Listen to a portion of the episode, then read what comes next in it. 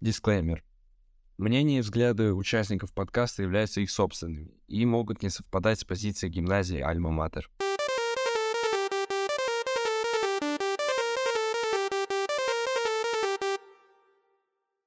Всем привет! Сегодня с вами снова Дюдня Иван, Стреликов Иван и подкаст Digital Alma. Наша сегодняшняя тема — обучение за границей. И у нас в гостях Салбиева Диана и Шляпина Анжелика. Всем привет! Всем привет! Здравствуйте, ребята! Привет, девочки! Обучение за границей в последнее время набирает популярность. В основном учащиеся стремятся учиться в Англии, Швейцарии, Германии и Франции. Анжелика училась в Швейцарии, а Диана во Франции. Девочки, мы с Ваней, когда готовились к выпуску, безусловно, изучили много информации про образование за границей. Я больше внимания уделяла Швейцарии, а Ваня — Франции. И первый вопрос у меня к Анжелике. Я прочитала огромное количество мнений о том, что в Швейцарии образование гораздо сложнее, чем в России, но также читала и э, обратные комментарии. По твоему мнению, где учеба сложнее и почему? Ну, учеба сложнее в России. А в Швейцарии больше делается наклон на то, что более важно там. Например, география, там изучаются регионы, которые рядом с Швейцарией. Весь мир не изучается. Имеется в виду, мы изучаем э, Францию, Италию, Испанию и все. А как вообще возникла идея там учиться? А, я там родилась. Так что я было немного выбора. Хорошо, а можешь выделить несколько основных отличий в школах? Вот альма-матер в той школе, в которой ты училась в Швейцарии? А, сначала первое отличие — ты начинаешь школу в 4 года. А потом ты заканчиваешь среднюю школу в восьмом классе. Потом ты идешь э, в другую школу под названием Лисей, Догнаташо. Э, ты там проводишь э, три года, девятый по одиннадцатый класс. Потом ты можешь либо идти на работу, либо в университет. Скажи, пожалуйста, а в твоей школе были какие-то необычные предметы, которые отличаются от э, российских? Да. У нас э, в шестом классе была архитектура. Э, в четвертом экология. А ты училась в частной, в частной школе или нет? Нет. Угу. А сколько там длятся каникулы и когда начинается учебный год? Uh, учебный год uh, зависит uh, от директора. Он сам решает, когда надо начать. Um, каникулы длятся летние два месяца. А были ли какие-то поездки в школе и, и, и как они проходили? Там экс экскурсии в другие города или? Uh, у нас была одна поездка в шестом классе. Это был лагерь на неделю в Альпах. Uh, мы хотели еще в восьмом классе поехать, но не смогли из-за ковида. А во сколько начинаются уроки и во сколько они заканчиваются?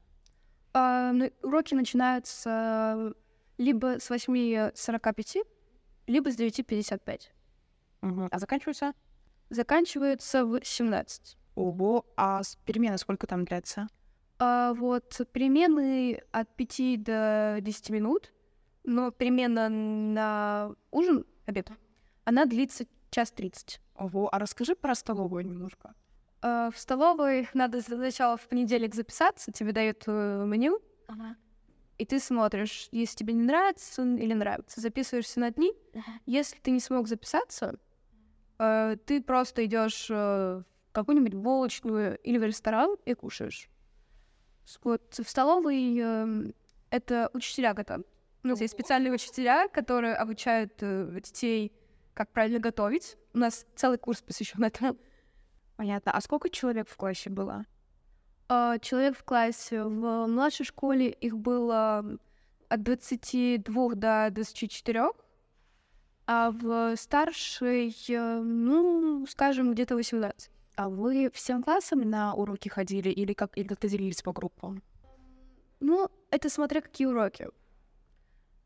Большинство уроков у нас вел классный руководитель. То есть как в начальной школе? Да, именно. Эм, и получается, что мы всем классом сидели и слушали нашего классного руководителя, записывали.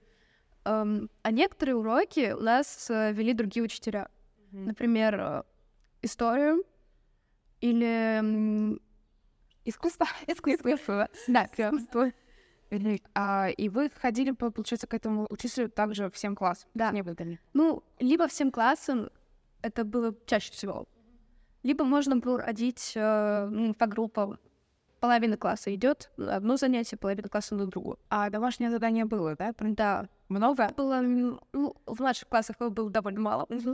Например, если был какой-то тест, тебе дают распечатку, ты его делаешь дома, сдаешь. А, А вот в старших классах там посложнее. Э, У меня бывало такое, что у нас было пять тестов за неделю, и еще очень много домашки. а сколько примерно вот вре- времени уходило в старших классах, чтобы сделать урок? Вот это довольно сложный вопрос. Ну, где-то три часа, наверное. Или больше даже. А сдавали там вот по твоему, а, вот твоим ощущениям, там сдавали больше или меньше, чем вот ну, была сейчас? Это смотря какой предмет. Например, у меня была латынь. Нам задавали, ну, где-то два листа. Ну, это довольно много, я считаю. Потому что у нас учебник было четыре, и ты должен был прорешать все глаголы. Ты не шла как э, дополнительный? Обязательный, обязательный. Просто дело в том, что сначала, в, м, когда ты на девятом э, ты в девятом классе, э, у тебя есть выбор между латынью, языками или гуманитарку, гуманитаркой.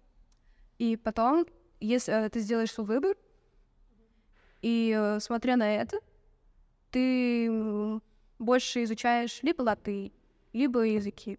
Расскажи, пожалуйста, о здании школы. Оно большое, там, трехэтажное, четырехэтажное. В младших классах э, там два здания. Э, одно здание для младшеклассников, которые один, э, первый по четвертый класс, э, потом идет старший класс, пятый по восьмой. Э, ну, здание где-то трехэтажное. А как обустроены там кабинеты? Были ли места для отдыха, может быть, какие-то? Э, обычно у нас есть один класс на всех, ну, на учеников, и там есть библиотека и место отдыха. Ты говорила, что у вас была э, архитектура в качестве предмета. Скажи, пожалуйста, а что вы там изучали? И что изучали на экологии? А, На экологии мы изучали, как э, правильно сортировать разный мусор. А на архитектуре мы изучали, как строить макеты, э, перспектива. Спасибо. А сколько языков и какие нужно было изучать дополнительно? Э, Надо было изучать английский и немецкий. А были ли какие-то государственные экзамены в школе, вот как у нас УГы? Да, были. У нас э, в Швейцарии каждый, ну, э, с шестого класса, каждый ребенок шестого, э, шестого класса должен сдавать экофкотналь. И там все. Там э, английский, немецкий, математика. Ну, это проверить знания. Диана, мы знаем, что ты долгое время училась во Франции. В каком городе? А, Я училась в Каннах. А, вспомнишь школу? А, ну, я, я училась в двух школах, как бы. Ну, подготовительные классы или, ну, более это как детский сад при школе. Я училась в французской школе. Эбика вроде называлась, если вы это просите. И эм, остальное время я училась в английской школе Мужан School с первого по четвертый класс. Мгм. А ты помнишь, как, как ты поступала? Может быть, были какие-то сложности? Ну, у меня есть еще старшая сестра, так что, как бы, эм, эти поступления в основном были из-за нее, так что я не особо ничего помню, но помню то, что мы очень долго ждали, ну, как бы, в списке школы, чтобы нас приняли. Это все, что я знаю. Как ты считаешь, где вообще учиться сложнее в целом? В России или во Франции? Ну, как по мне, учиться сложнее в России. А, там, конечно, разные подходы к образованию, но в России как-то более углубленно изучаются математика и такие науки, как химия и физика. А почему вообще ты выбрала именно Францию? Ну, выбирала так особо не я, мне было пять, вроде, да, пять лет, когда мы приезжали. Ну, мои родители очень часто ездили во Францию, когда моя старшая сестра была маленькая. И, ну, также моя мама всю жизнь изучала французский язык. Так что это повлияло. Назови вот сейчас три вещи, на вскидку, которые тебе больше всего понравились во французской школе. А, ну, во французской школе, наверное, то, что а, там были дети как бы со всех краев мира, так что у нас в классе, к примеру, были дети из Америки, из Египта, из Южной Африки, из Франции, ну, как бы отовсюду, и можно было очень много узнать от них. второе то, что мы очень много времени проводили на улице, как бы у нас там был большой сад, где... Мне кажется, это хорошо для детей, типа, да. А и третье, наверное, то, что у нас было очень много разных кружков, а, к примеру, где можно было изучать эм, языки или музыкальные инструменты, актерское мастерство, пение, ну, в общем, что тебя интересует. И это также помогало социализировать с своими сверстниками и развивать как бы свои навыки в английском. Угу. А вот ты говоришь вообще очень много про ребят, что там было много ребят из разных стран. Ты вообще скучаешь? У тебя были там друзья? Поддерживаешь какой-то контакт с ними? Ну, мне было 10 лет, 11, ну, 10 или 11, когда мы уехали. Так что, ну, особо таких прямо, чтобы друзей не было, но а, я с несколькими даже все еще поддерживаю контакт. У меня вопрос, даже не столько по школе, сколько просто по существу человеческому. У меня есть в самого много знакомых французов, и они вообще очень отличаются, мне кажется, от российских подростков. То есть какое-то такое отличие просто в мировоззрении, оно есть. Вот ты, как человек, который проучился там достаточно долго, ты можешь отметить какие-то качества, которые присущи французам или, наоборот, при- присущи россиянам? Что как бы отличает? Ам, так, ну это сложный вопрос. Ну, а, мне кажется, то, что люди в России как-то, не знаю, более дружелюбные даже, я бы сказала, то, что, к примеру, классы здесь намного более дружные, ну, может быть, это в нашей школе, чем были там. Ну, не знаю, сложный вопрос, наверное, да, как-то так. А если не секрет, почему ты вернулась? Почему не осталась там? Ну, просто работа у родителей в Питере, так что сейчас назад приехать. У тебя были какие-то необычные предметы, которых нет в России в школьной программе? Что вы на них изучали? У нас особо не было никаких необычных предметов, только, может, предмет под названием «Наука», который изучался в младших классах. И в основном это просто упрощенный курс физики и химии, в котором мы просто делали всякие эксперименты. Сколько у тебя было языков в школе и какие языки нужно было изучать дополнительно? Это было обязательно или нет? А в младшей школе изучался дополнительно французский язык, а в старшей к этому еще добавлялся испанский язык. У тебя были какие-то государственные экзамены в школе, как у нас, например, ОГЭ или ЕГЭ? А, да, моя сестра при окончании школы сдавала экзамены, но они, конечно же, вообще отличались от наших. А еще, насколько я помню, в нашей школе давался выбор. Там, если ты хочешь поступить в Америку, ты сдаешь один экзамен, а если ты хочешь поступить в университет в Европе или в Англии, то ты сдаешь другой. А, Девочки, скажите, пожалуйста, обучение за, за рубежом как-то повлияло на ваше мировоззрение?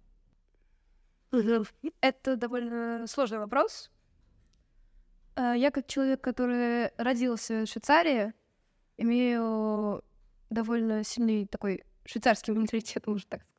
Ну, мне кажется, да. Ну, Как, как я сказала, то, что там были люди как бы, ну, из разных стран, и то, что я бывала там и во французской, и в английской школе, и теперь в русской. Так что, мне кажется, ну, это помогло как бы расширить кругозор, как и также узнать про разные, ну, системы и подходы к образованию. Спасибо большое, девочки, за беседу. На этом наш подкаст завершен.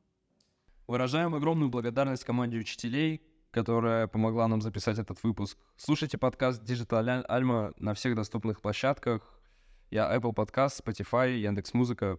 Всем пока!